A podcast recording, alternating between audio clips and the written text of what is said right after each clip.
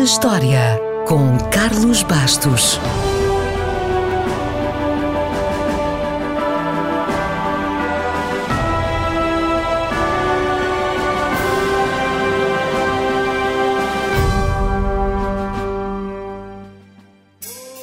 A 24 de novembro de 1642, o holandês Abel Tasman foi o primeiro europeu a chegar a uma ilha no sul da Austrália que ele batizou como Terra de Van Diemen, para agradar ao patrocinador da sua expedição.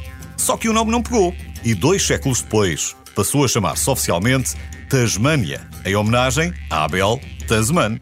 E agora diga lá, qual é a primeira coisa em que pensa quando ouve o nome Tasmânia?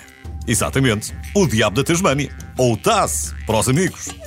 O seu nome científico é Sarcófilus arrisi, e apesar de haver fósseis por todo o continente australiano, ele atualmente só vive na ilha da Tasmânia. A parte da Tasmânia é fácil de perceber, mas de onde vem o diabo? Segundo a tradição popular, os seus grunhidos são tão horríveis que parece um diabo a gritar. Como é que os australianos sabem qual é o som de um diabo a gritar? Não sabemos, mas o nome ficou.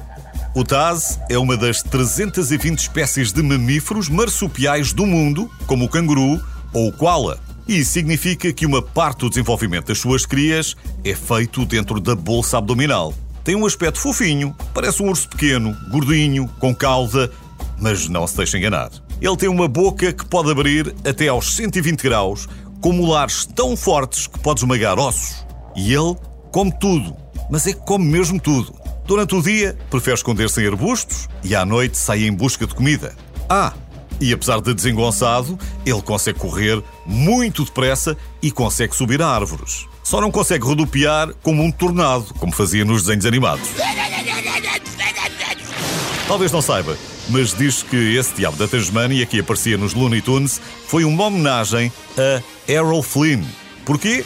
Porque Errol Flynn era um verdadeiro diabo com as mulheres e também nasceu, lá está, na Tasmânia. É curioso que, embora o Taz só tenha aparecido em 5 curtas-metragens, antes da Warner Bros. Fechar as portas, o marketing e mais tarde a televisão impulsionaram a incrível popularidade desta personagem. Tirando a parte de girar como um tornado e de andar em pé, o resto até é parecido com a realidade. O Taz é geralmente retratado como um carnívoro feroz, que não deve muito à inteligência, é resingão, tem pouca paciência e grita muito. Só tem uma fraqueza: pode ser acalmado por quase todo o tipo de música.